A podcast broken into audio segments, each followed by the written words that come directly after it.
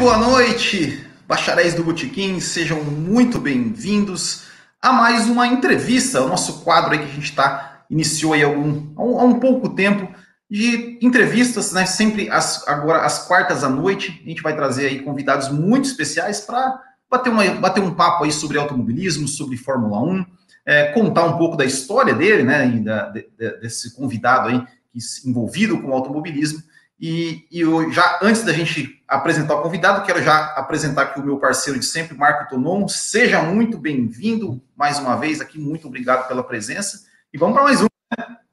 Vamos para mais uma, né? Boa noite, Will. Boa noite a todos os nossos queridos ouvintes aí. É mais um convidado sensacional hoje, em horário nobre. Espero que o pessoal curta bastante. Com certeza vão curtir e já sem mais, sem mais delongas aqui, já vou trazer aqui o nosso convidado, ele que é jornalista é, e ele é, é, comentarista de esportes a motor do grupo da Rede Bandeirantes de televisão. Tiago Mendonça, seja muito bem-vindo. Primeiramente, muito obrigado pela sua presença aqui no Botequim GP e parabéns, né? Porque hoje é dia do jornalista. Verdade, valeu. Boa noite para você, boa noite, Marco, boa noite a todo o pessoal aqui do Botequim GP. Sei que o teu canal é um dos que tem mais maior engajamento aí na nossa comunidade no YouTube, né? Tô chegando nessa área agora, lancei um canal no ano passado também, então tô entendendo quem são os players e sei que o Botequim GP tem, tem uma turma muito legal. Aliás, eu vejo pelas métricas, né? O YouTube é legal porque você tem isso. Sim. Muita gente também do Botequim que passa por lá para ver os vídeos também. Então, é, eu fico muito feliz, agradeço já aqui de antemão e obrigado pelo convite de estar aqui com vocês falando do que a gente mais gosta, que é velocidade e automobilismo, né? Com certeza, a gente vai falar muito, a gente vai falar do seu canal, inclusive, aqui eu tenho, eu tenho até eu tenho até umas perguntas aqui que eu, que eu, que eu pesquei do seu canal ali, que, que depois uhum. eu vou. Tá? Mas a primeira, assim, Thiago, é, é uma. A gente sempre, sempre procura saber um pouquinho da história né, do, do convidado. E a primeira pergunta, as primeiras perguntas, elas são, são assim meio padrão. É, a primeira, né, que a gente sempre faz aqui é o seguinte, né, isso voltando lá ao passado, qual é a primeira lembrança, qual a primeira memória do Thiago Mendonça, assim, que envolve automobilismo ou Fórmula 1? Cara, na verdade, assim, a minha mãe diz que eu já assistia às corridas no colo do meu pai desde muito cedo, né? Então, já nos anos 80, ali, pequenininho, dois, três anos, eu já acompanhava isso com ele. Infelizmente, eu não tenho essas lembranças. É, e depois, é, conforme o tempo foi passando, eu fui acompanhando com mais regularidade. Né? Mas eu vou, vou lembrar um pouco melhor ali de 1991 e tal. Agora que eu passei a acompanhar mesmo todas as provas, a assistir tudo, foi em 1996. Eu já era maiorzinho, já tinha 12 anos, mas de qualquer forma é isso. Foi uma paixão que veio desde muito pequeno e que a partir dos 12 anos passou a ser o meu esporte favorito e, e o esporte que eu acompanhava com mais interesse, devorava todo tipo de conteúdo que, que tinha disponível. Aliás, vocês mencionaram hoje, dia do jornalista, e eu postei no meu Instagram uma foto em que eu comentava um pouco dessa minha trajetória, né? Antigamente, nessa época, a internet estava engatinhando, né? O, o acesso hum. era muito restrito. Então, o que a gente tinha para informações além da TV era o rádio. E eu ouvia rádio o dia inteiro, com o Flávio Gomes e o Theo José, que eram os apresentadores do Fórmula Jovem Pan. E essa foi meio que a minha iniciação pro jornalismo, porque eu gostava do esporte, passei a gostar também do trabalho, do rádio, de como era feito. E aí eh, acabou né, juntando as duas coisas e foi, foi muito legal e é, é excelente estar aqui hoje, né? Tendo, podendo trabalhar com, com o que eu gosto, com o que eu amo. É, e, e, assim, você falou, né, você assistia desde pequenininho, mas você não tem muita memória e, você começou a acompanhar mesmo em 96. Teve alguma coisa, assim, algum piloto, algum carro, uma pintura de carro, pintura de um capacete que, que te chamou a atenção, assim, te despertou a, a paixão? Como é, como é que é a paixão? Ah, você lembra, assim, de alguma coisa, olha, um personagem que seja, que despertou a paixão pelo automobilismo? Cara, a paixão pelo automobilismo ela veio naturalmente, assim, não tive nenhum ídolo, até porque era uma fase mais complicada, né? O Brasil tinha acabado de perder o Ayrton Senna, então o garoto que começava a se interessar pela Fórmula 1 ali, se interessava pelo esporte mesmo. E foi o que aconteceu comigo. Mas eu tenho, assim, um cara que eu admiro muito e muita gente me zoa na internet, nos grupos do WhatsApp, que é esse cara aqui, não, esse não, esse aqui. Esse aqui, o Damon Hill. Ah, é, eu também. É um cara que tem uma. É, ele tem uma história maravilhosa, assim. Ele perdeu o pai muito cedo, né? Todo mundo sabe disso. É, eu também perdi meu pai muito cedo. E ele sabe, quem conhece a história dele sabe que não foi fácil, né? Ele, a família entrou ali numa situação financeira muito complicada, porque eles tiveram de pagar diversas indenizações para os membros da equipe que estavam com o Graham no, no, avião, né? O Graham com o brevet vencido, com a aeronave sem licença. Então foi um desastre. E o, e o Damon chegou a trabalhar de motoboy na, na em Londres, né? Para é, ajudar a sustentar na casa. Então, um cara que era um menino que estava num berço de ouro, de repente virou um cara que tinha que trabalhar para sustentar a casa. E mesmo assim seguiu o sonho de ser piloto, começou com as motos que eram mais acessíveis e conseguiu chegar na Fórmula 1 com 32 anos. E encarou aí um, um dos maiores do mundo, né? O Michael Schumacher, e chegou a ser campeão mundial. Então é, é um cara que eu admiro muito a trajetória e, curiosamente, no ano em que eu comecei a acompanhar com, é. com mais afinco, foi o ano que ele levou o título. Antes de passar para o Marco ali, é, eu quero dizer assim, ó, é, eu, é, eu tô contigo nessa, porque eu também sou. sou Boa! Eu, eu, contei a história do Damon, eu fiz um vídeo contando a história, essa, essa história do Damon Hill, né? Ou seja, né, da, da, sua dupla jornada de trabalho, e trabalhou com até, até de peão de fazenda, né? Para pagar a carreira, né? Para ajudar a pagar a carreira. Sim. É, é do, que ele, é, é, muita gente acha que, que, pelo por ele ter um pai famoso, né, teve dinheiro para bancar a carreira e não foi bem assim, né? É, então, eu tô, tô, tô, contigo nessa aí também. Eu, eu gosto muito do Damon Hill também e tenho muito respeito pela carreira dele. Boa, já somos dois então, né? É. Já tem dois fãs. É. Três aqui então, o campeão do, do ano pronto, que eu nasci. Tchau, então. Pô, legal. É, primeiramente, né, é uma, é uma honra e um prazer te receber aqui, né, é um, um orgulho para a gente. A sua história é muito bonita, de onde começou a sua paixão, né, é comum, eu acho que em todos os fãs do, do automobilismo. E conta um pouquinho para a gente agora, como que essa tua paixão virou profissão, como foi assim a tua trajetória profissional, o teu começo. Uh, pelo que a gente sabe, que você começou muito cedo na rádio, foi isso? Foi, comecei muito cedo. Na verdade, é, é isso, né? O que um garoto bota na cabeça, você não consegue tirar mais. Então, eu era muito jovem ali, né? Tinha 12 anos, estava entrando na adolescência e adorava a Fórmula 1, adorava, comecei a consumir conteúdo de todos os tipos, né? E principalmente no rádio. E em 1997, é, eu ganhei um, um, uma promoção lá da Rádio Jovem Pan, eu ganhei um boné autografado pelo Gil de Ferran e eu tinha que buscar lá na, na, sede da emissora. Então eu fui lá na sede da emissora, conheci a emissora, achei o máximo e conheci na época o Flávio Gomes, que era correspondente é, da Fórmula 1 pela, pela PAN, ele que me entregou o brinde. E aí, legal, a gente teve uma conversa, ele estava acabando de voltar da, do GP da Hungria, e eu desci ali com a minha irmã, né? Nessa época eu tinha 13 anos, a gente foi tomar um café na galeria onde fica a Rádio Jovem Pan, na Avenida Paulista, eu virei para ela e falei assim: putz, a vida desse cara é muito legal. Eu quero ser jornalista, eu quero trabalhar com Fórmula 1. E a partir daí eu, eu comecei a ver como é que eu poderia fazer isso, de que forma eu poderia chegar lá. E uma das minhas principais uh, cartadas aí foi na rádio da minha cidade, de Ribeirão Pires, aqui próximo a São Paulo, é, em que eu fui pedir oportunidade. Falei: olha, deixa eu falar aqui de Fórmula 1, venho depois da escola, a gente bate um papo, eu trago as notícias. E aí um cara chamado Ademar Bertoldo, a quem eu tenho, a quem eu tenho uma gratidão muito grande, é, me convidou e falou: não, vamos embora, você vai fazer, você pode vir aqui nos fins de semana de Fórmula 1 falar, também pode vir nos nossos jornais. E aí eu não saía da rádio, eu estava na rádio todo o tempo, todo dia, e, e assim começou essa, essa trajetória, né? Antes mesmo de eu entrar na faculdade. Eu, quando eu entrei na rádio, em 1998, eu tinha 14 anos, então eu não poderia, eu não podia nem trabalhar ainda.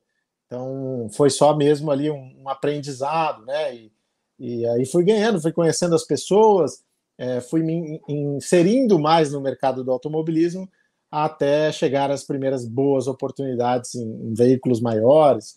E, e, isso foi em 2005, quando eu estreiei pela Rede TV fazendo a cobertura do Campeonato Brasileiro de Picapes. Não sei se vocês lembram, Pickup Racing era o campeonato, uhum. e eu fazia reportagens lá.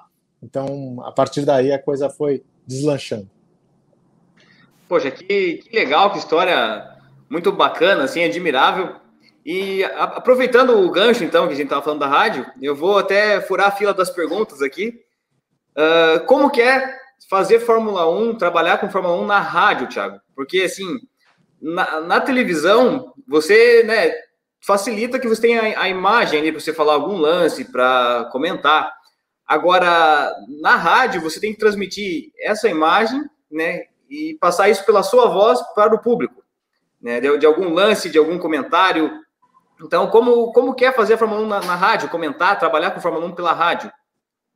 Cara, eu vou te dizer que é até mais gostoso, porque você tem mais tempo, né, para saborear, para falar, para discutir. É, você tem um pré-hora grande, você tem discussões longas, você tem programação para inserir comentários, coisas que a televisão, às vezes, pelos compromissos comerciais, você não consegue ter. Então, a, na Rádio Jovem Pan, onde eu fui fazer as transmissões propriamente ditas da Fórmula 1, né? É, claro, fiz muito de lá na rádio da minha cidade, depois Rádio ABC, mas sempre com boletins. Agora, até Transamérica também fiz um pouco de produção. Agora, transmissões mesmo eu fui fazer na Jovem Pan. E eu, eu diria que assim foi muito legal porque eu fui recebido por um time que tinha Felipe Mota, Christian Fittipaldi e Cláudio Karsug. Então, quer dizer, não, não tem como errar, né? Você está num time ali que tem Messi, Cristiano Ronaldo e Neymar. Não, não, não se você fizer muita besteira, você está ganhando ainda.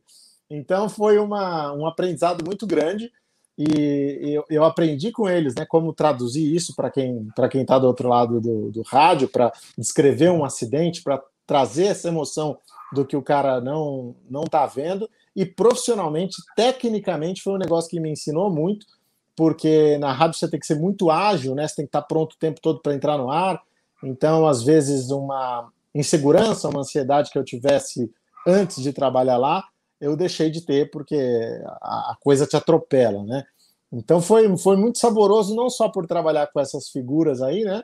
Mas por, por tudo que me ensinou também. Sou muito grato ao Jovem Pan. E vamos lembrar, né? Acabei de falar aqui que é, eu comecei no, a, a, gostar de jornalismo, a me interessar por jornalismo, de tanto ouvir a Rádio Jovem Pan. Então, poder estar lá depois de tantos anos foi uma realização de um sonho também.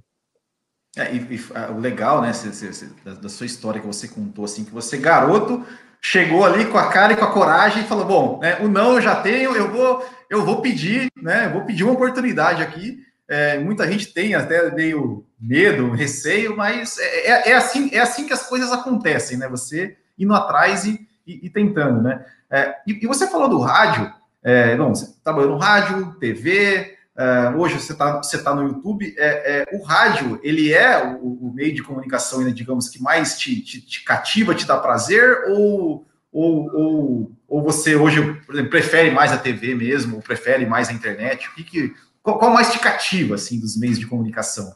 Tem alguma preferência? Cara, honestamente eu nunca parei para pensar nisso, mas é, assim, de, de supetão, o que eu posso te dizer é que depois que eu comecei a fazer o canal lá no YouTube, que era realmente a proposta de ser um trabalho diferenciado do que eu fiz no rádio, do que eu estava fazendo na TV, é, eu me apaixonei. Porque você consegue trazer detalhes, coisas, curiosidades e até agir, ter uma postura que ficaria estranha numa rádio, numa TV. Então, é, eu passei a desfrutar muito mais do, do que eu faço na internet. Mas é, eu também tenho uma coisa que me faz falta na pré-temporada, que é essa adrenalina da TV, né? Ó, vai abrir, faltam 10 segundos e a transmissão ao vivo, e você tem que saber o que está acontecendo, e é, se você errar, os caras pegam no pé pra caramba.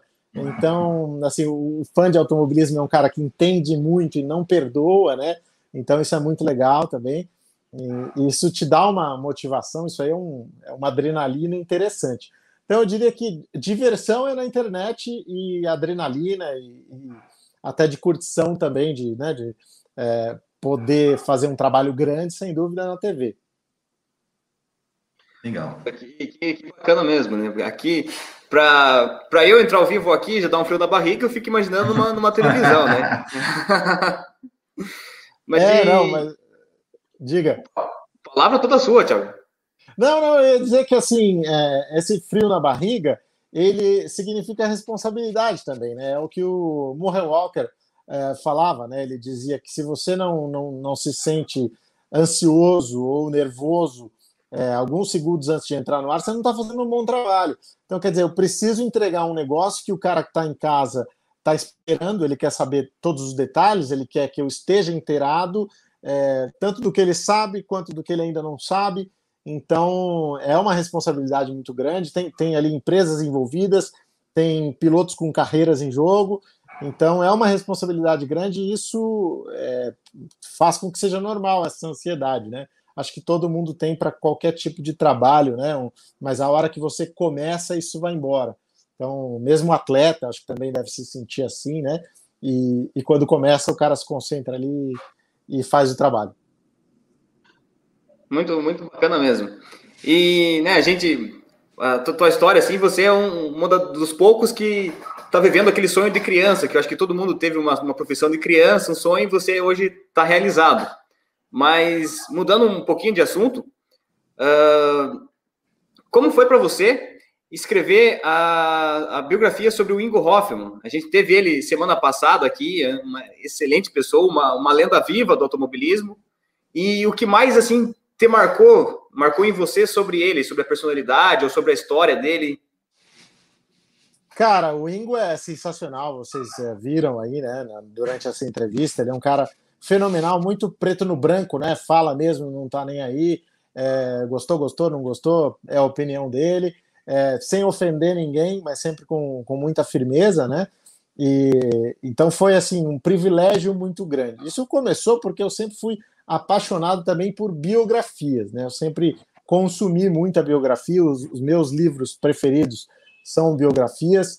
É, a do Garrincha é maravilhosa, não sei quem já leu, mas é, se não tiverem lido é, e quiserem ter um livro de fora do automobilismo, indicaria esse do Rui Castro, que é muito, muito boa. E, e, essa minha paixão por biografia me fez pensar, poxa, eu preciso escrever a história de alguém no automobilismo. E a primeira pessoa que me veio na cabeça foi o Ingo Hoffman, na época ele estava completando 60 anos de idade. Falei, é um bom momento de contar a história desse cara que tentou a carreira lá fora e mostrou é, um outro caminho, né? Se o Emerson mostrou como é que os pilotos podiam chegar lá e ganhar um campeonato uhum. mundial, o Ingo mostrou como é que eles poderiam voltar de lá, às vezes é, fracassados, e, e reconstruir uma carreira de muito sucesso aqui no Brasil. Então, é, essa história me seduziu. Eu procurei pelo Ingo, a gente se acertou rapidinho. Ele falou: Poxa, já recebi várias propostas, mas parece que quem está com esse brilho mesmo no olhar de fazer é você. Então, vamos fazer. E aí foram, cara, tardes maravilhosas lá na casa dele em Vinhedo, é, batendo papo e assim, solto, sabe, livre. Então, assim, eu diria que a história que mais me marcou, é, especificamente, é a história que eu coloquei na abertura do livro, né? Já no primeiro capítulo, é, dando um spoiler aqui, que o Ingo estava na Fórmula 2, tinha vencido a última corrida dele é, de Fórmula 2 em Buenos Aires, estava voltando para São Paulo e no voo com ele estava o chefe de equipe dele, que era o Ron Dennis, na Project 4. E uhum. o voo ia parar em São Paulo e ia para Londres. E durante o caminho para São Paulo, o Ingo estava falando para o Ron Dennis, falou, ó, oh, eu não vou mais continuar, eu tô fora, eu não tenho mais dinheiro para sustentar minha carreira, não vai dar certo, eu não tenho como me segurar, e, e o Ron Dennis insistindo, não, você precisa, você precisa se manter lá, lá fora, a gente vai te ajudar como der, e ele insistindo que não, porque ele já, já tinha visto que Fórmula 1 não ia rolar, ele tinha tido as oportunidades com a Copersucar e, e na visão dele mesmo, não tinha impressionado, então é, a ideia era voltar aqui para o Brasil e, e, tentar de alguma forma sobreviver do automobilismo. E, e aí ele conta que alguns meses depois desse voo, ele estava no circuito de Guaporé, uh, na segunda etapa da Stock Car, com, deitado no chão de terra, né? Os boxes ainda não tinham é, asfalto, então ele estava deitado no, no, chão de terra, lá mexendo no Opala dele, trocando amortecedor, uhum. tomando um temporal dos caras da frente, falando: Meu Deus do céu, onde é que eu fui me meter? Eu ganhei minha última corrida de Fórmula 2 e agora estou aqui apanhando. Eu, eu, eu, fracassei na vida de fato. E, e aí ele, ele, o Afonso Giafone passou por ele e, e falou: Ah, o que você está fazendo tal? E aí deu umas dicas de acerto que mudaram a história. Aí ele falou: Putz, é assim então que esse carro fica pronto. E a partir daí virou o que virou, né? Com 12 títulos de Stock Car. Então, isso me chamou muita atenção, porque como é que a gente pode, às vezes, é, fazer do limão uma limonada, né? Usando uma expressão bem tradicional, e, e, sair de uma situação frustrante para né, se tornar um, um, grande cara numa outra área da nossa profissão. Aliás, deixa eu fazer um agradecimento aqui. Eu falei da, desse início da minha trajetória, mas eu também preciso valorizar o suporte que eu tive de um cara chamado Dinho Leme, que é o irmão do Reginaldo Leme. É, logo quando eu estava na rádio ainda, é, ele me deu as primeiras oportunidades na área de assessoria de imprensa e pela área de assessoria de imprensa eu fui conhecer os players que, que fizeram diferença para me levar para a TV, enfim, para a própria Rádio Jovem Pan, para outras áreas. Então esse cara me ajudou muito, ao lado do próprio Regi Leme, que foi a, o editor, né, a editora do Regi é que lançou o livro do Ingo. Então, são duas pessoas aí que, ao lado do Ademar, lá, que era o chefe da rádio, eu não posso deixar de citar. Que legal. É, e, e, bom, você falou de biografia, né? Vou ter que te perguntar, né? Duas coisas. Primeiro, se você leu a biografia do, do, do Bernie Eccles, né? O que, que você, você, é, o que, você acha, achou dela? É, e se por acaso você já pensa em escrever uma, uma, uma, uma biografia de um outro personagem importante aí do automobilismo é, nacional ou internacional? Eu li a biografia do Bernie Eccleston, é, me mostrou um pouco como é que é o, o jogo no topo do esporte, né? É, não dá para dar mole e o cara fez o que fez, né? Construiu a Fórmula 1 do jeito que construiu e, e peitou, falou: não, isso aqui é meu, eu vou ganhar tanto e vocês ganham o que sobrar. Então, Exato. assim, é, é, era um cara que jogava muito duro, mas isso também ensina a gente como se posicionar quando nós temos um produto de qualidade, né? O Bernie fez todo mundo milionário lá, né? Os chefes de equipe todos ganharam muito dinheiro com ele, ele ganhou mais ainda. Então, então é isso. Eu acho que se você tem muita confiança no que você está fazendo, é, não é não é nada de mal, não. O Bernie não tomou a Fórmula 1 para ele. Ele fez a Fórmula 1 o que era com o apoio do, dos pilotos, dos chefes de equipe. Então, eu gostei bastante da história dele. Claro que tem toda aquela coisa do Bernie, né? Enfim, não é um cara que anda muito na linha muitas vezes, mas de qualquer forma é uma história também inspiradora de, do lado empresarial, né? Agora, escrever outras biografias, cara, é um é trabalho muito pesado, né? Assim, é, de varar noites escrevendo e decupando entrevistas. E eu acho que você tem que estar muito apaixonado pela história para fazer o negócio virar. E mais do que isso, você tem que ter suporte e apoio de empresas que estejam dispostas né, a investir nisso, porque a gente sabe a cultura no Brasil sofre muito, né? As vendas de livro elas são é, relativamente baixas se comparado a, a outros países. Então tudo isso tem que se encaixar. Então, eu já tenho um projeto em andamento com o Luiz Alberto Pandini, que é jornalista também especializado, e a gente escreveu juntos a biografia do Wilson Fittipaldi Júnior. Então, esse Deus. livro está pronto para sair, está na nossa mão. A gente está na fase de captação de patrocínio aí, então é o próximo da fila. Então, podem aguardar que vem coisa bem interessante Será aí. É, assim, coisas que o Wilson nunca contou, né? Então, assim, a visão dele de como tudo aconteceu. Todo mundo conhece muito do Emerson, conhece bastante da história da Copersucar, mas ele especificamente nunca falou, né? Nunca contou a história dele. Então vai ser, vai ser divertido.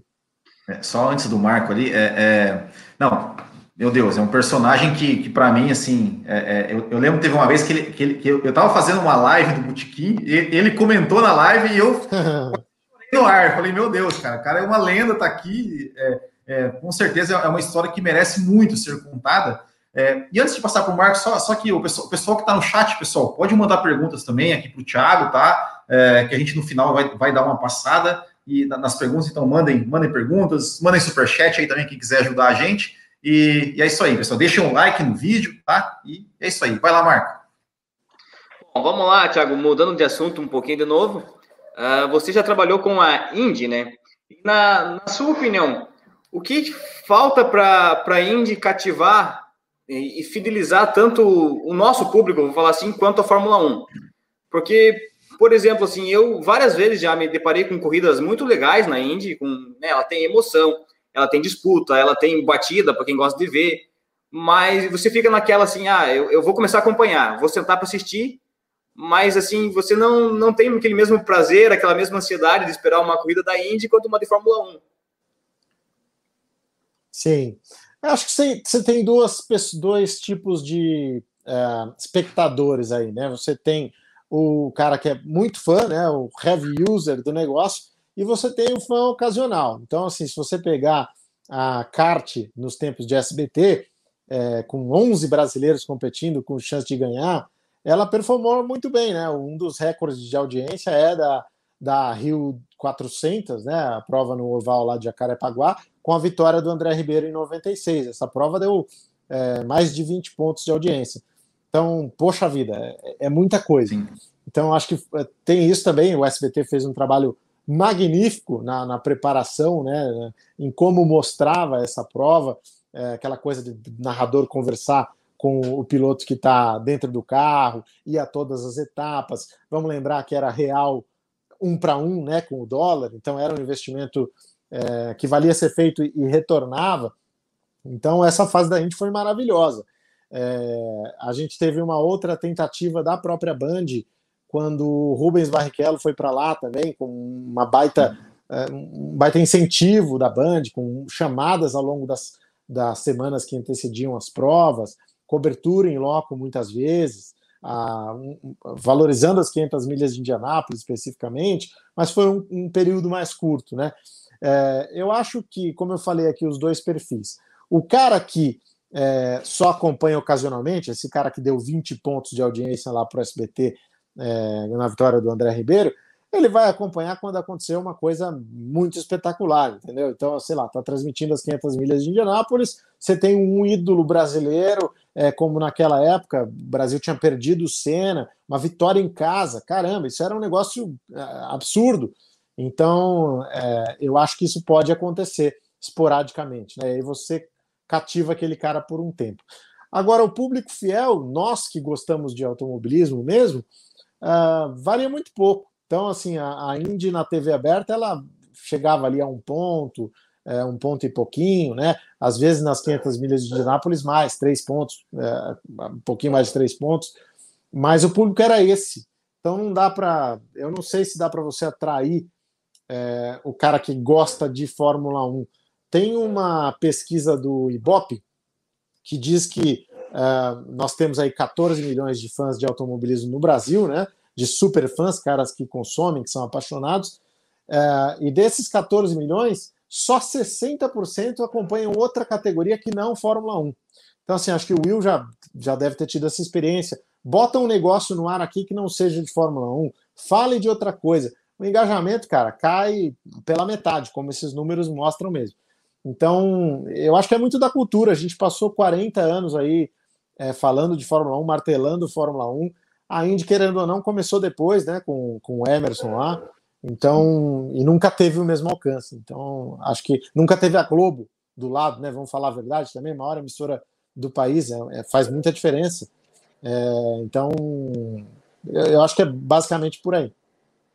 É, e, e, falando em Fórmula 1, como é que, como é que foi para você, assim, como é que você recebeu a notícia, como é que você é, é soube né, que a Fórmula 1 ia para a Band, né? E o que, que, você esperou? Qual, qual, foi sua reação? Assim, que, que você já esperava né, da, da, da, da é, quando soube? Nossa, meu Deus, a Fórmula 1 agora vai, vai estar tá na nossa mão, né? O que, que como é que foi essa, essa receber essa notícia? Cara, foi é, bastante surpreendente, essa é a verdade, porque tudo caminhava para um acerto com a Globo, né? A Liberty Media havia pedido para que se voltasse a conversar com a Globo, mas eles não se acertaram por algum motivo que eu honestamente desconheço. E nisso a Band, muito inteligentemente, já com o radar ligado, a Band nunca tinha entrado muito nas, nas negociações, né? nunca tinha avançado muito, porque sabia que tinha é, um outro player ali que estava com o produto há 40 anos e, e, que tinha sim o interesse em ficar, né? Não era meu Deus que interesse, mas a Globo desejava ficar com o produto. Acabou não se acertando. Então, quando, quando a Globo desistiu, o que eu sei é que imediatamente, até pelo DNA esportivo da Band, a Fórmula 1 procurou pela Band. Falou: ó, vocês têm o DNA, vocês têm o perfil, é, a gente já havia conversado, e rapidamente eles se acertaram, coisas de, em coisa de dias, assim, né? Uh, agora tem um detalhe, né? Você falou, ah, como é que você se sentiu recebendo essa notícia? Eu me senti um pouco angustiado, porque na verdade eu estava fora do projeto, né? É, eu ah, tinha é? assinado, é, eu, assim, eu, eu, cobri muita coisa lá na Band, até substituindo o Giafone no, nas provas da Indy, até 2018. E em novembro de 2018 eu assinei um contrato com a Rede TV para fazer a NASCAR lá com eles. E esse projeto durou razoavelmente pouco, só que eu continuei lá com o Auto Mais, que é um programa independente, mas estava na Rede TV. Então eu estava na Rede TV até setembro de 2020. É, e aí, quando, quando encerrou esse, esse acordo, eu estava livre, mas eu estava fora do esquema. Então, assim, é, eu tive que trabalhar tudo isso de novo. Quando a Band anunciou a Stock Car em, no final de 2020, imediatamente eu já procurei pelos caras. Falei, ó, oh, a gente tem uma história aí, gostaria de estar no time, gostaria de, de permanecer com vocês aí, retomar o que a gente fez lá, lá atrás. É, e a resposta foi que não ia rolar, porque eles estavam já com o Reginaldo Leme engatilhado lá, né, fechando, e não tinha uma vaga de segundo comentarista. Então, tudo bem. Uh, me consolei ali, falei, ah, paciência, não, não vai rolar. Mas uh, quando saiu a Fórmula 1, eu falei, ah, não posso ficar fora, gente do céu. É, foram todos esses anos lá é, ajudando e, e, enfim, batalhando pelas oportunidades, pelas chances, fazendo todo tipo de categoria. E, e, agora eu preciso que eles lembrem de mim de novo. E aí eu enchia a caixa de e-mail dos caras todas, toda semana Uh, ligava para quem eu podia, falava: oh, se você for lá na Band, comenta sobre mim. E, enfim, fiquei impressionando. E, e, o que acontecia era o seguinte: eles não poderiam me dar nenhuma resposta, porque as coisas ainda estavam meio é, em sigilo. É, então eu fiquei no zero. Em determinado momento eu não recebia resposta nenhuma. E assim eu fiquei desesperado. E aí che chegou uma sexta-feira, eu recebi um e-mail do chefe de esportes, o Denis Gavazzi, falando assim: olha Vamos tomar um café na quarta-feira. Eu falei, pô, já, já melhorou. Vamos tomar um café na quarta-feira. E aí eu fui lá, a gente se acertou em questão de 15, 20 minutos. Ou seja, eles de fato tinham o meu nome na mesa, mas eles não podiam ainda tomar nenhuma decisão, porque eles não sabiam como seria a grade, eles estavam fechando os comentaristas, então eles estavam trazendo o Reginaldo Leme já estava com a estoque, ia fazer Fórmula 1, iam trazer o Felipe Giafone, iam trazer o Max Wilson, então, será que eles iam precisar de mim mesmo? Até é, isso tudo está bem planejado, demorou. Tanto que eu soube que o Felipe fechou é, meia hora antes de mim. Então, assim, ele foi lá, tomou esse café na quarta-feira, meia hora depois eu cheguei e tomei esse café. Então, a minha ansiedade foi muito grande, mas, é, enfim, fiquei aliviado e feliz de poder fazer parte do projeto. E a partir daí, é, comecei a acompanhar de dentro o quanto eles estavam interessados em fazer o negócio virar, sabe? O quanto eles queriam é, que, que, a Fórmula 1 fosse é, tratada de um jeito novo na TV aberta, né? A Globo fez um trabalho muito bom durante muitos anos, chegou a exibir treino livre na TV aberta. Eu me lembro no GP Brasil, é, eles mostra, mostravam algumas sessões. Isso caiu com o tempo, porque a Globo teve outros interesses, inclusive comerciais. É, a Fórmula 1 foi perdendo espaço, perdeu treino, perdeu pódio. É, e isso chateou o fã, né? O, o, o, mais apaixonado pela velocidade. Talvez não o ocasional, mas o fã de velocidade mesmo ficou muito chateado. E a Band queria é, corrigir essa trajetória. Desde o início ela mostrou esse interesse, principalmente com a Fórmula 1, mas também com Fórmula 2, com Fórmula 3, com Stock Car, com Truck, com Porsche. Então, isso que me, me fez ainda mais empolgado, sabe? De saber que eu não estava entrando é, num projeto que é, eles iam fazer, na, sabe, ah, vamos, vamos entregar aí e, e deu é, o espaço que precisa e, e, tá bom. Não, o interesse era realmente de, de fazer uma transformação no que vinha sendo feito para atender o pedido do fã. Até porque se você vai fazer, você tem que fazer com esse objetivo, né? Não dá para não dá para fazer de outro jeito. Bom, e realmente, né, essa É, primeira corrida foi uma, uma, transmissão exemplar, tem que tirar o chapéu mesmo, excelente qualidade.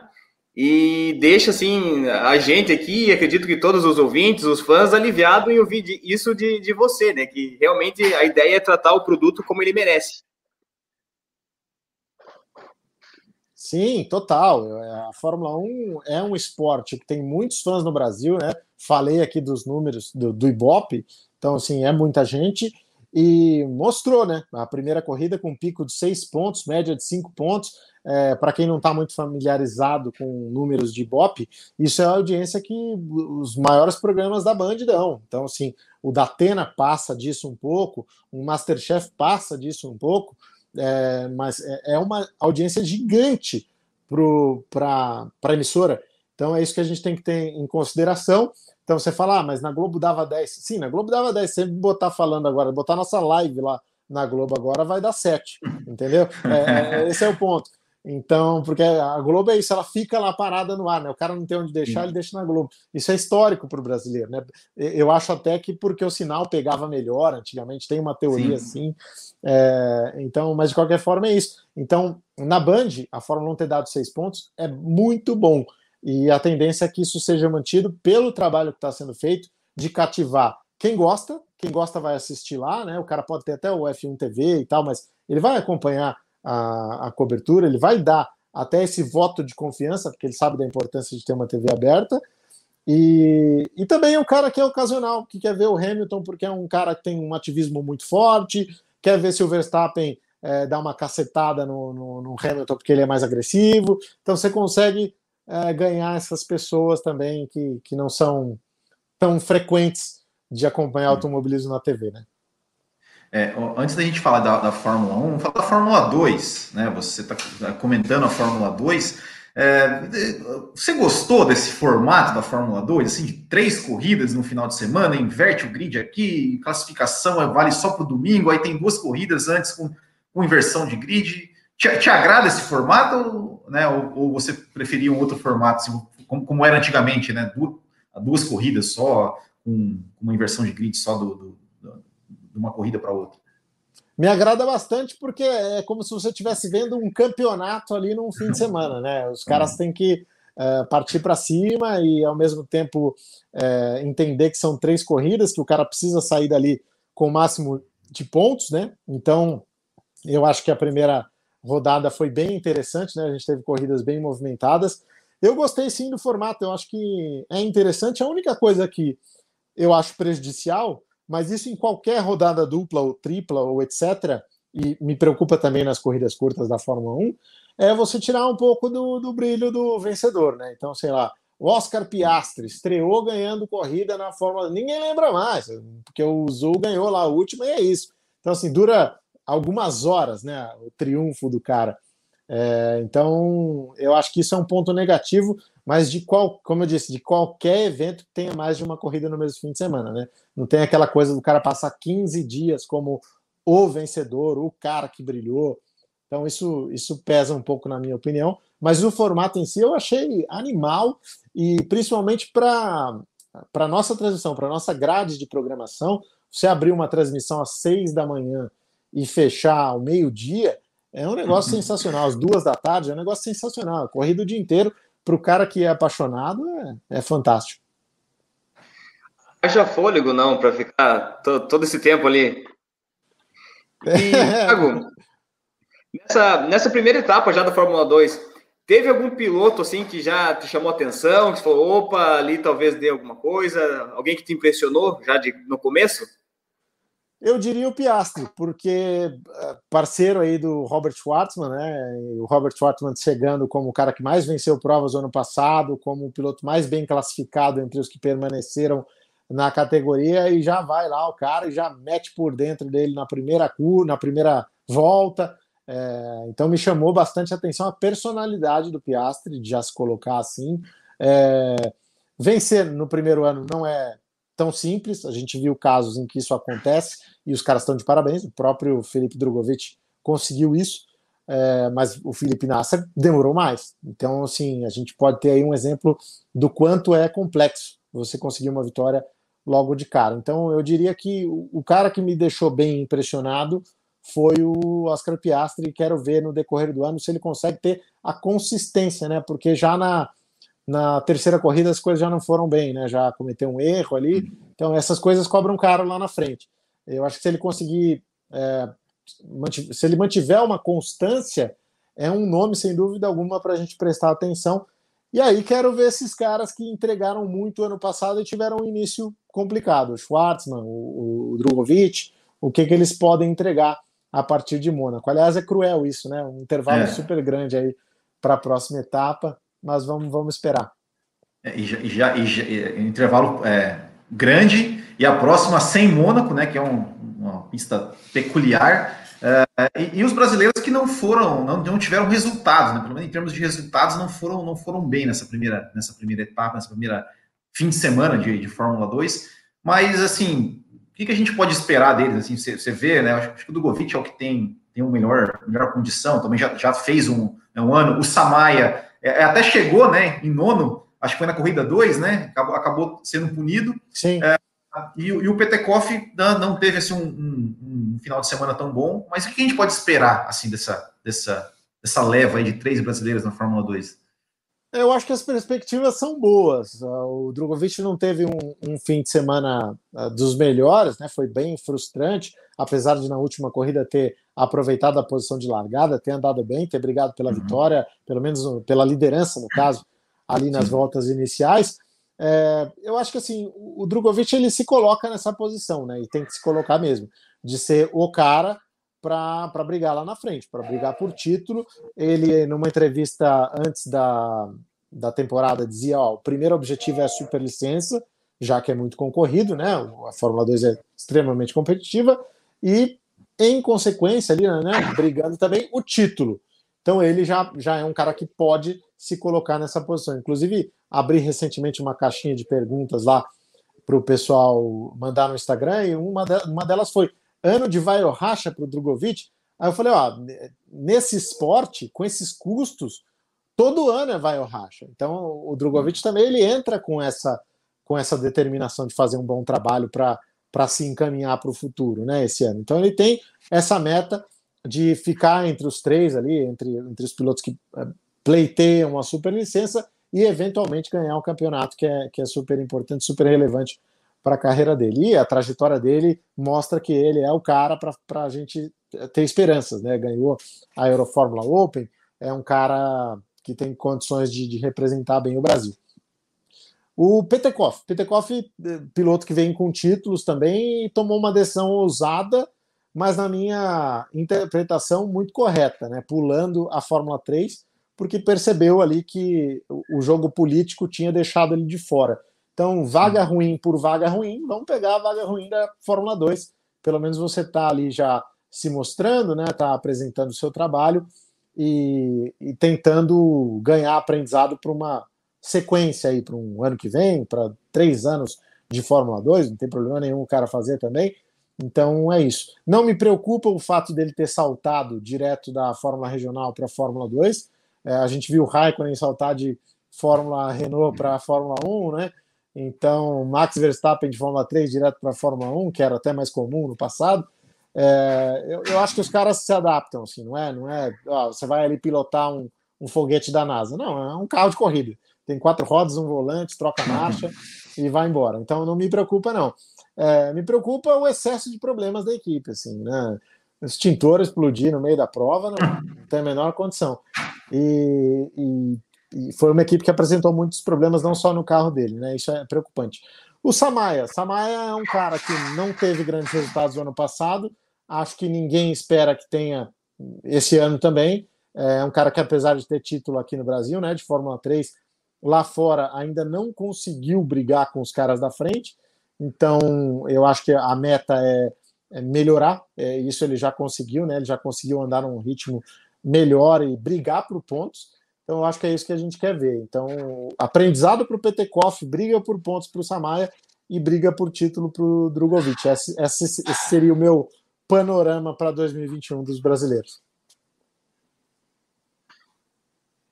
Bom, agora Vou rumar para o assunto de Fórmula 1, que é. Ah, então, deixa, deixa, deixa, eu só fazer mais uma então antes. Oh, à, vontade, à vontade. Não, vou, vou, ficar na Fórmula 2 aqui, só, só, só mais uma.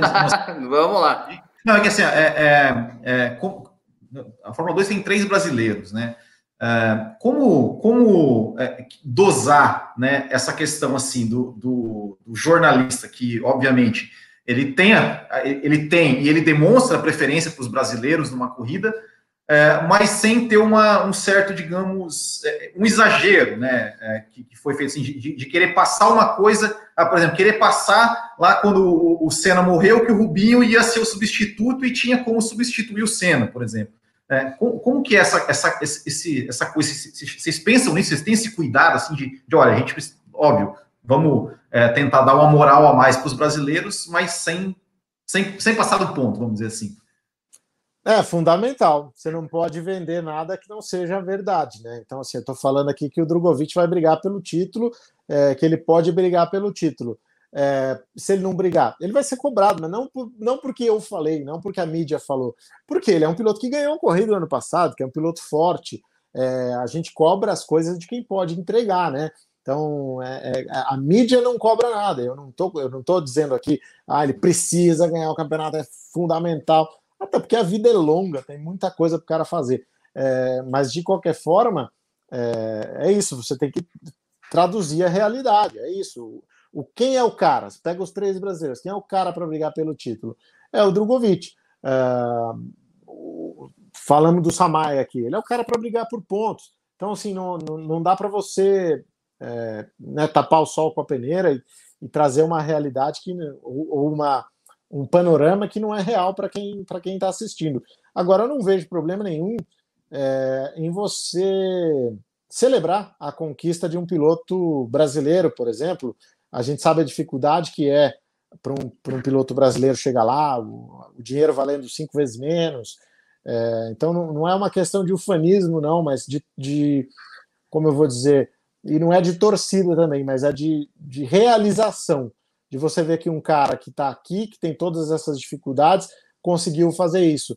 É, tá, se um, se um cara surgir, sei lá, da Guiana e fizer isso, eu vou ficar feliz igual também, porque eu, eu conheço as dificuldades.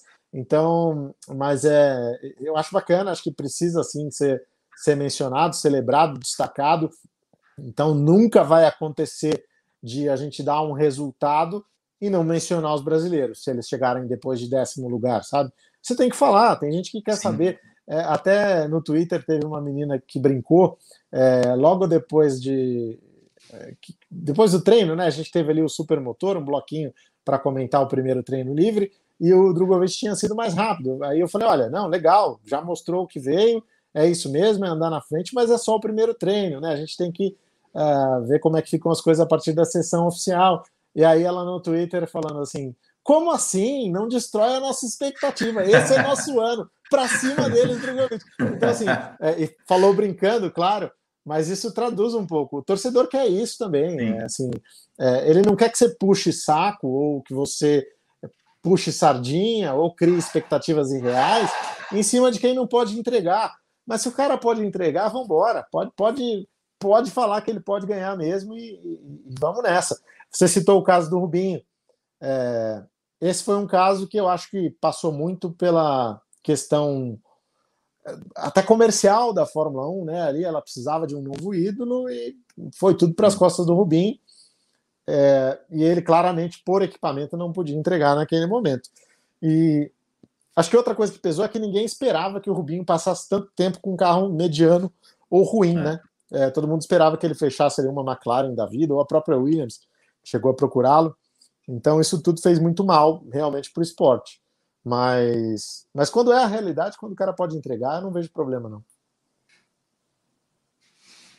Excelente observação, né? Isso daí é, realmente concordo em gênero, número e grau. E, Thiago, a, a primeira transmissão de vocês, né, já muito, foi muito elogiada, a gente já mencionou ali o público, no geral, assim, amou, tá todo mundo elogiando, foi um negócio muito bom mesmo. E a gente queria saber como, como vocês lá dentro da casa receberam esse feedback tão positivo do público. Foi assim de lavar a alma, nossa, fizemos um excelente trabalho, ou dá ainda mais pressão para as próximas transmissões? Foi de celebração, acho que é um passo de cada vez, né? Então, assim, no domingo, quando a gente concluiu a transmissão, pegou os números do Ibope, enfim, com seis pontos da TV aberta, com elogios na mídia social pela cobertura na TV fechada, é, a, a, sensação foi de celebração, sim, todo mundo comemorou, né? Todo mundo é, se sentiu é, pleno de ter feito um trabalho como a gente se propunha a fazer. Mas, claro, segunda-feira já tinha e-mail, já tinha planejamento para a próxima etapa. A gente está pensando várias coisas aí, né? Tem estreia de dois brasileiros lá numa categoria que a gente não transmite, que é a, a Fórmula Regional, mas de qualquer forma é, são nomes importantes que a gente tem que ficar de olho. É, então, é, eu acho que assim é, é, o, o, resultado foi muito bom na primeira, mas a gente sabe que o torcedor é muito exigente, mais do que em qualquer outro esporte, e, e que o trabalho precisa continuar sendo muito bom. Mas eu não tenho nenhuma preocupação quanto a isso, porque a equipe que foi formada é muito boa, né? Então, tanto no ar lá, Sérgio Maurício, Reginaldo Leme, é, Felipe Jafone, Max Wilson, Mariana Becker, é, o Celso Miranda, eu, Molina, mas também nos bastidores. A Juliane Serrazoli, que tem um baita trânsito lá fora, o Jaime Brito, que é o cara, o cara das transições de Fórmula 1 já há, há 40 anos, é, o próprio Fred Sabino, que veio do Rio de Janeiro para tocar o projeto da Fórmula 1 aqui. Então, é, é isso, é um, é um timaço de gente que é apaixonada. Eu acho que isso faz diferença. O cara tá pensando isso toda hora. Eu estou indo dormir, eu lembro de alguma pauta, alguma coisa, eu anoto no celular. Então, acho que essa é a diferença para o cara que bate o cartão ali e, e faz o trabalho mais burocrático, né? Ó, e a, a Juliane Serrazoli, que foi a nossa primeira entrevistada aqui nesse quadro, e tem mais um, mais um desses aí que você citou que a gente já conversou ali, a gente só falta fechar a data, né? Vamos esperar. Opa! Vamos esperar e confirmar mesmo para gente, a gente anunciar aqui, né? É, mas, o, Thiago, é, bom, é, a, a Band ela tem não só a Fórmula 1, né, mas é, estoque, é, Copa Truck também, é, outras categorias, é, e vai ser dado esse mesmo tratamento, assim, é, esse mesmo espaço é, do, que, do que foi dado para a Fórmula 1, ou né, questões de grade, a gente sabe, né, é, de televisão, vai ser um pouco menor a cobertura, assim, no sentido de tempo de espaço. Né? Eu acho que, com relação ao tratamento, não tenho dúvida que vai ser igual à Fórmula 1. Né? Não, tratamento sem dúvida, igual a Fórmula 1. É, se você acompanhou a última etapa do ano passado, você viu, né? Foi feito com Sim. carinho, foi feito com cobertura a semana inteira com matérias. Esse ano a gente já tem dado matéria de Porsche Cup, de Copa Truck, de Stock Car, então os, os, as categorias estão sendo muito bem tratadas. Agora, tem uma outra questão aí, né? Claro que essa primeira transição da Fórmula 1 gera muita expectativa, porque a gente teve uma programação de três horas antes é, da corrida, né? Eu acho que, claro, durante o ano isso vai ficar mais condensado ali. Vai haver um pré-hora, mas não um pré-hora de três horas com o Nelson Piquet, com o Massa, com, né? Não dá para você fazer isso todo sim, Sim. Mas, é, mas vai haver um pré-hora robusto com um repórter lá do, do, do, circuito, no caso a Mariana trazendo todos os detalhes, as informações, é, e um pós também ali interessante, né? E além do pós, você tem a reexibição da corrida no Band Esportes com um programa especial. É, nessa primeira edição, a gente teve o Celso Miranda com o Max Wilson, é, discutindo ali alguns detalhes, né, antes da transmissão, antes da reexibição e depois da reexibição. Além, claro, da nossa cobertura ao longo de todo o fim de semana no, no Band Esportes. Então, é, isso para a Fórmula 1. Para as outras categorias, também vai haver a transmissão robusta, né, com repórter em loco, com entrevistados e a cobertura nos telejornais e, e programas esportivos. A Band ela está muito fechada com, com o automobilismo, ela está muito interessada em, em, em, dar o valor que, que o automobilismo merece, porque ela percebeu que, bem tratado e com, né, com tentando responder a esses milhões de fãs aí, ela vai ter retorno. Então, é, essa, esse é o objetivo para esse ano, fazer tudo muito bem feito, como já, já vinha sendo até, até a estreia da Fórmula 1. Bom, Tiagão, trazer agora uma pergunta do nosso apoiador, Michel Feijó. Eu vou, vou ler aqui. Ele diz o seguinte: Ano passado, a Racing Point foi acusada de se beneficiar de projetos da Mercedes.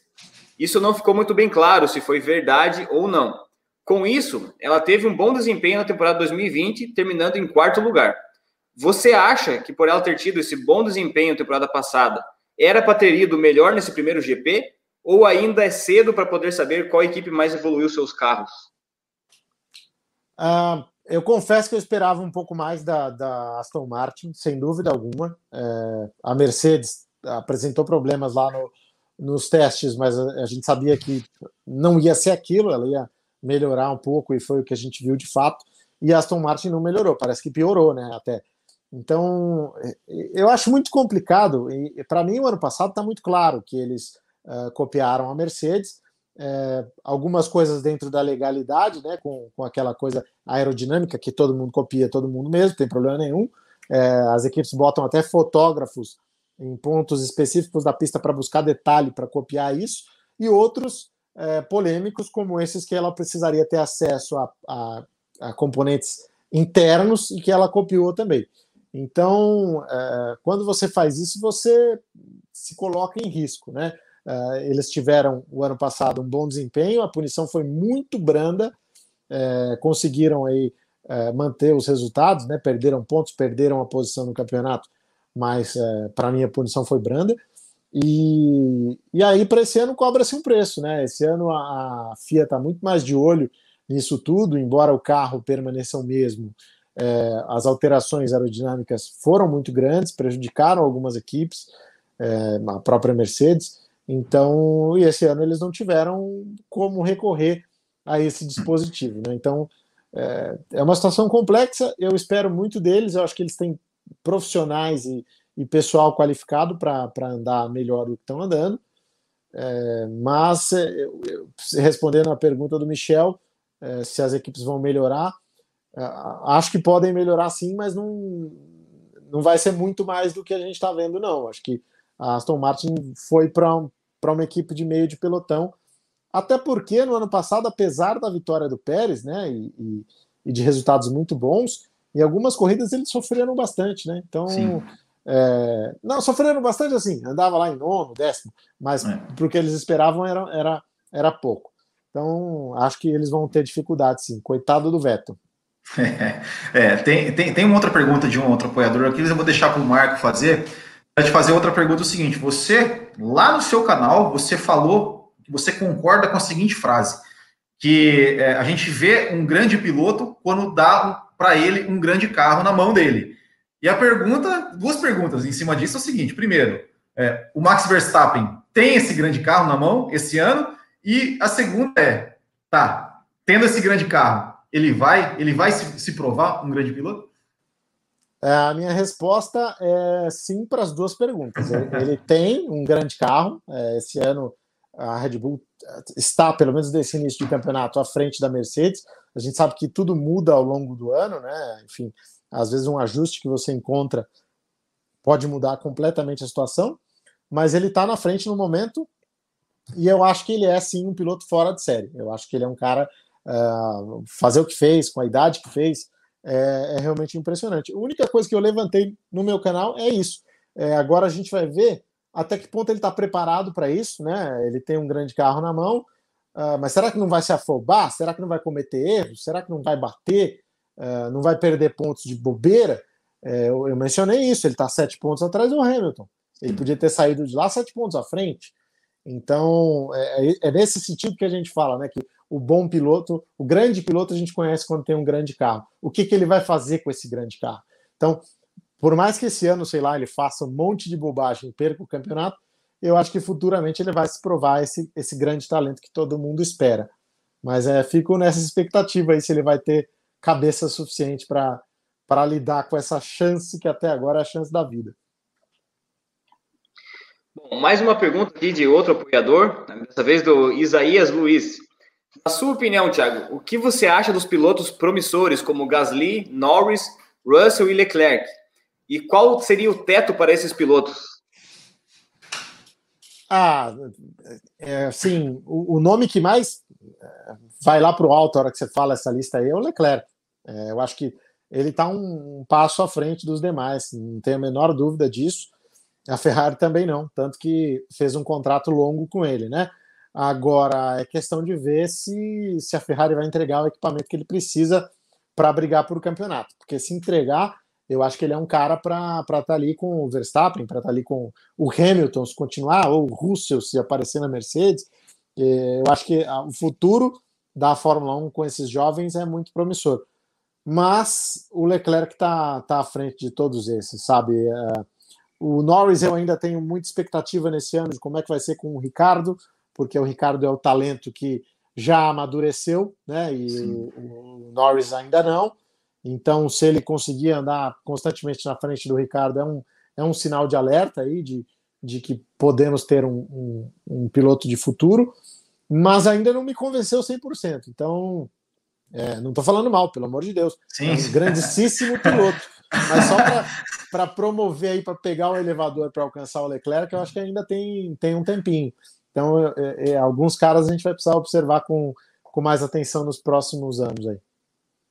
É, eu vou ter que fazer o gancho né, que você, desse, é que você, você falou, não estou falando mal e tal, né? É, porque daqui a pouco já, já vem os fãs do Norris aqui, né? E, e o gancho que eu quero fazer é o seguinte, né? É, você tá, tá, tá, tá com seu canal no YouTube, né? Tal. É, como é que é? Assim, o que, que você está achando da experiência? Você já falou um pouquinho disso no começo, mas assim, como é que é essa experiência de, de receber os comentários da, do, do, pessoal ali, meio que na hora, e tem os haters, né? De vez em quando como é, como é que para você está sendo essa experiência? E, e, outra, divulga o seu canal aqui, né? Claro, claro. Pô, pô, obrigado, obrigado aí pela oportunidade. É, o meu canal é o primeiro Stint. Se você procurar aqui é, no YouTube, é, primeiro o, o, primeiro i é o número um.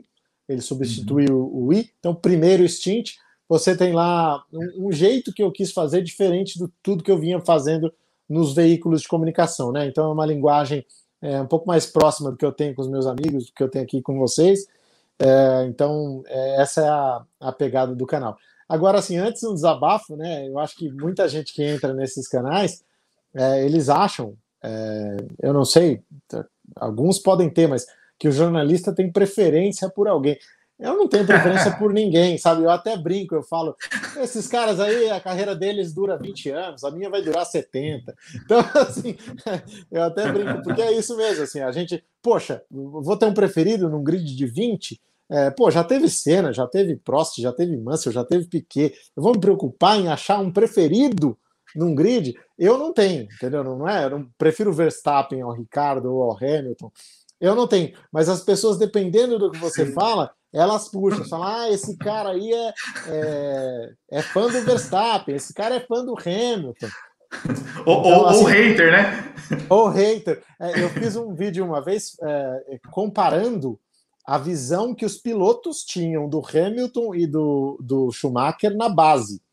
É, e a, os pilotos, assim, não falaram tanto do Hamilton, falaram, ah, o Hamilton tinha tudo mastigado, etc. E falaram muito do Schumacher. Então, assim, pô, o Schumacher era um fenômeno. Eu postei isso. Uh, a galera me apedrejou como ah, tá diminuindo o Hamilton. Jamais tô, vou diminuir o Hamilton. É só o que os caras falam dele na base, ué. Não, não sou eu, não corri com o Hamilton. Então, assim, é, é, tem muito disso. Mas também é bom. É, eu acho que você também tem essa experiência aqui com o canal. Eu vou dizer que eu celebrei o meu primeiro dislike. Por quê? Porque é o sinal de que alguém é que não tá nem aí para você tá assistindo. Então, assim, enquanto você não tem isso, são seus amigos, são os caras que gostam do canal, é. são os caras que estão sempre ali, são os caras do seu WhatsApp. A hora que vem lá o dislike a crítica, é porque atingiu mais gente. Então, assim, eu fiquei feliz, porque eu acho que é isso, ninguém é obrigado a gostar do conteúdo de ninguém, e, e isso mostra que você está atingindo mais gente, o que no YouTube é, é, é uma coisa muito legal. Então, tem isso também, tem o lado o lado positivo de, de ver críticas. Já foi chamado de ferrarista, de... porque assim, já, já, nossa. Eu, assim, eu, eu, já, eu, já, eu já admiti aqui várias vezes, né, que eu sou torcedor da McLaren e tal, até por causa da, da minha infância e tudo mais. Mas o que, eu já, o que eu já fui chamado de ferrarista, olha, não, não, não, não tem. É, é, então, é muito louco, né? Isso. Eu acho que tem isso, tem muito uma polarização, né? Assim, se você não é uma coisa, você é outra. Não é porque você é, é que, sei lá, se o Norris fizer uma bobagem do tamanho Isso. do mundo, você vai falar, não, não vai, mas foi, foi um errinho de nada. Não é assim que funciona. Pelo contrário, eu acho que a carga talvez seja até maior, né? Quando você tem uma paixão envolvida, é, para mais. Uh, então, assim, é curioso. E eu tenho, às vezes, né? Eu tenho minha parceria com a Puma também, em que eu apareço com algumas camisas é, de equipes. E aí calhou um cara lá que, que me vê sempre com a da Ferrari. E aí o cara, ah, eu só não gosto desse canal porque se você é ferrarista, tá falando, não, cara, assiste os outros aí, tem da Red Bull, tem da, pô, tem da Mercedes, fica tranquilo. Então, assim, é isso, o cara se apega num detalhe e, e, é isso. Mas é divertido, é uma relação assim que, que eu acho bacana e, e uma proximidade que eu não tinha, né? Mesmo estando nas redes sociais, mesmo há bastante tempo trabalhando com, com automobilismo, não vinham essas coisas, sabe? Não chegavam para mim um, um comentário, um, uma troca mesmo, sabe? E o YouTube dá isso, é muito legal. É muito bacana, é até curioso, porque assim, eu nunca, em todos os anos que acompanho a Fórmula 1, eu sempre torci pela disputa, pela, pela uma boa corrida, pela emoção. Nunca tive assim, uma, uma equipe de, de vibrar. Tirando o Senna, que é um cara que eu admiro, mas eu sempre torci pelo esporte, assim. Já foi chamado de viúva também, não? ah, esse, cara... isso acontece várias vezes, né? Falou isso é que é, Senna fez uma boa corrida, pô, viúva. Na hora. É. Marco, tem mais alguma pergunta aqui? Eu, eu, eu, tenho uma do Michel. O Michel Feijó fez uma pergunta aqui, acho que você já falou também a, a, a, sobre isso, mas se quiser falar mais alguma coisa, que ele pergunta assim, ó, ele contasse como é trabalhar agora com essas grandes feras, né, igual o Reginaldo Leme, por exemplo, né, e tantos outros que você, que você já citou aí. Cara, é uma honra, porque você se vê ali no meio dos caras que você sempre foi fã, né? Então, assim, eu, quando criança, lá no colo do meu pai, assistia a Fórmula 1, quem estava comentando era o Reginaldo Leme. É, a própria, falei aqui da promoção que eu ganhei lá na Jovem Pan. Uh, o cara que sorteou o boné foi o Theo José. Logo depois, poder estar numa cabine de transmissão do lado desse cara, é, pô, é um negócio assim, é uma realização que é indescritível, né? Porque, até porque eu sei o privilégio que é poder seguir uma carreira que você se propôs. A gente sabe que tem tanto empecilho, tanta coisa que, que pode interferir nisso, na vida de qualquer pessoa, que é uma, um privilégio e não dá para pedir muito mais da vida. Então, assim, é muito legal. E eu não sei, talvez as pessoas que acompanham aqui não talvez não saibam, mas com o Regi eu até tenho uma relação pessoal, familiar, porque eu acabei me casando com a filha dele, com a Daniela Leme. Ah, é? É, então, assim, é, muito louco isso. Assim, além de ser um profissional absurdo, que você tem uma admiração muito grande, né? É, eu passei a ter essa relação pessoal. É, é, é claro, assim, uma relação é, não é. Não muda muito, né? Na verdade, mas assim, é muito legal porque é um cara com quem eu também posso. Uh, posso pedir conselhos, né? Do tipo, ó, estou precisando de uma força nisso, não sei como abordar isso. Então, transcendeu esse, esse lado profissional, né? Hoje é, é um cara com quem eu posso buscar referências e, enfim, é, perguntar coisas, enfim, é, fazer com que isso me ajude na minha carreira, né? Sem dúvida alguma. Marco, mais alguma? Por enquanto era isso aí mesmo, eu. É, então eu vou deixar a última aqui que eu, que eu, que eu, que eu separei aqui, que eu vi lá no seu canal, inclusive assim, né? É, é, não, não diga todas, né? Até para o pessoal ir lá assistir esse vídeo, que é excelente, que você dá dicas de para quem quer seguir a carreira de jornalista esportivo. Uma você já deu meio sem querer aí, né? Que é, ou seja, ter a coragem de ir atrás do que, do que, né? Ou seja, do que, do que você, do seu sonho e, né? E ir atrás mesmo, bater, bater nas portas.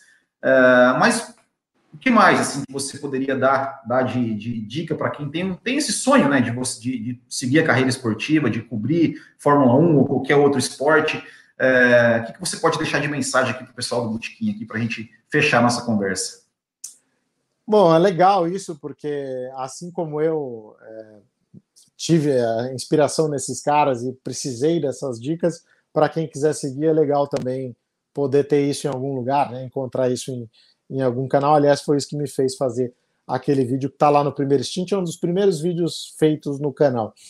É, eu diria duas coisas para quem quer seguir é, carreira no jornalismo, especialmente no automobilismo. Eu acho que, primeiro de tudo, você tem que ser independente. Eu acho que você pode buscar o seu trabalho né, do dia a dia ali, que te pague o seu sustento, mas é importante fazer o que vocês fazem aqui, o que eu faço lá, o que é feito nos outros canais do YouTube.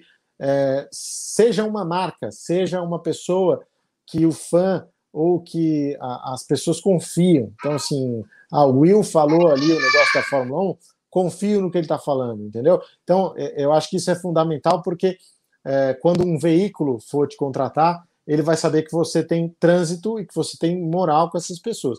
Não foi o caminho que eu segui, mas a gente sabe que o mundo muda muito e eu acho que hoje isso é o, é, é o ideal, é você se, se, apresentar como, como um produto interessante para quem for te, te chamar e te contratar. A segunda dica que eu posso falar é, cara, aprenda o máximo de línguas que você puder, porque isso vai te abrir um horizonte absurdo de contatos, né? E você pode é, buscar mais informações e você vai ser a primeira opção quando precisarem de alguém para cobrir automobilismo, porque você tem os franceses da Renault, os italianos da Ferrari, os britânicos lá do McLaren, Williams, etc. Então é uma torre de Babel e parece que não, mas é, faz diferença. Numa dessas que eu falei aqui, que essa relação com o regime me permitiu pegar muitas dicas, uma delas, por exemplo, foi de quando ele me contou que ele era um dos poucos jornalistas estrangeiros a quem o Prost dava entrevista. E por que o Prost fazia isso? Porque ele falava francês. Então, assim, é, mesmo sendo um brasileiro, o cara estava ali cansado, estressado, mas ele, ele ia falar na língua dele. Então, era um negócio né, diferente, era mais, mais é, amistoso. Então, é essas duas dicas que eu, que eu deixo, assim, ser independente, criar força de forma independente no YouTube ou nas mídias sociais e estudar bastante, especialmente línguas. Show. E tem mais dicas lá no, lá no canal, né, de, de, nesse vídeo, inclusive, então vai lá no canal Primeiro Stint, que é um. Eu assisti, eu acompanho o, o canal lá e vejo realmente tem uns vídeos muito interessantes com histórias. Aquele, tem uma das histórias das cores das equipes que eu achei maravilhoso, a, a forma como você contou a história. Então vão lá no canal Primeiro Stint. Tiago, muito obrigado. Eu queria te agradecer aqui imensamente é, por ter aceitado o nosso convite, por vir aqui é, bater esse papo com a gente, contar aí a, a sua, a sua história na Fórmula 1, é, é, enfim, é, compartilhar aqui o seu, o seu conhecimento aqui com a gente. A gente fica muito feliz mesmo, muito honrado. E, enfim, o espaço está sempre aberto e quando quiser voltar, né? Está tá, se, tá sempre aberto e te desejamos aí todo sucesso na sua, na sua, na sua carreira, que, né, nas, na, nas, nas, transmissões aí da, da Band, aí, que você passa por muitos e muitos anos, e só temos, só temos realmente que te agradecer. Bom, valeu, Marco, valeu, Will, valeu, pessoal que acompanhou aqui. Bom, fico à disposição aí também, sempre que precisarem. É, a honra é minha de poder estar aqui com vocês, é o que eu falei, essas plataformas são importantíssimas para o nosso trabalho e fico feliz de ter tido esse espaço aqui. Se lá na Inglaterra eles têm o Will Buxton, aqui nós temos o Will Bueno para trazer as informações para a gente. Então, fico muito feliz de poder ter tido essa oportunidade aqui no, no Botequim, tá bom? É, vamos falando aí, fico à disposição. Certo. Pessoal, obrigado também a todos vocês que nos acompanharam aqui no canal, que é não, não se esqueça de deixar seu like, se inscrever no canal, é, compartilhar esse vídeo nas suas redes sociais. E é isso aí. Semana que vem tem mais. Semana que vem teremos um bate-papo aqui com Cássio Cortes, lá do canal Acelerados. Então, nesse mesmo horário aqui, quarta-feira, sete da noite. Certo? Valeu, Marco. Valeu, Thiago. E valeu a todos vocês. Muito obrigado. Grande abraço. Até o próximo e tchau.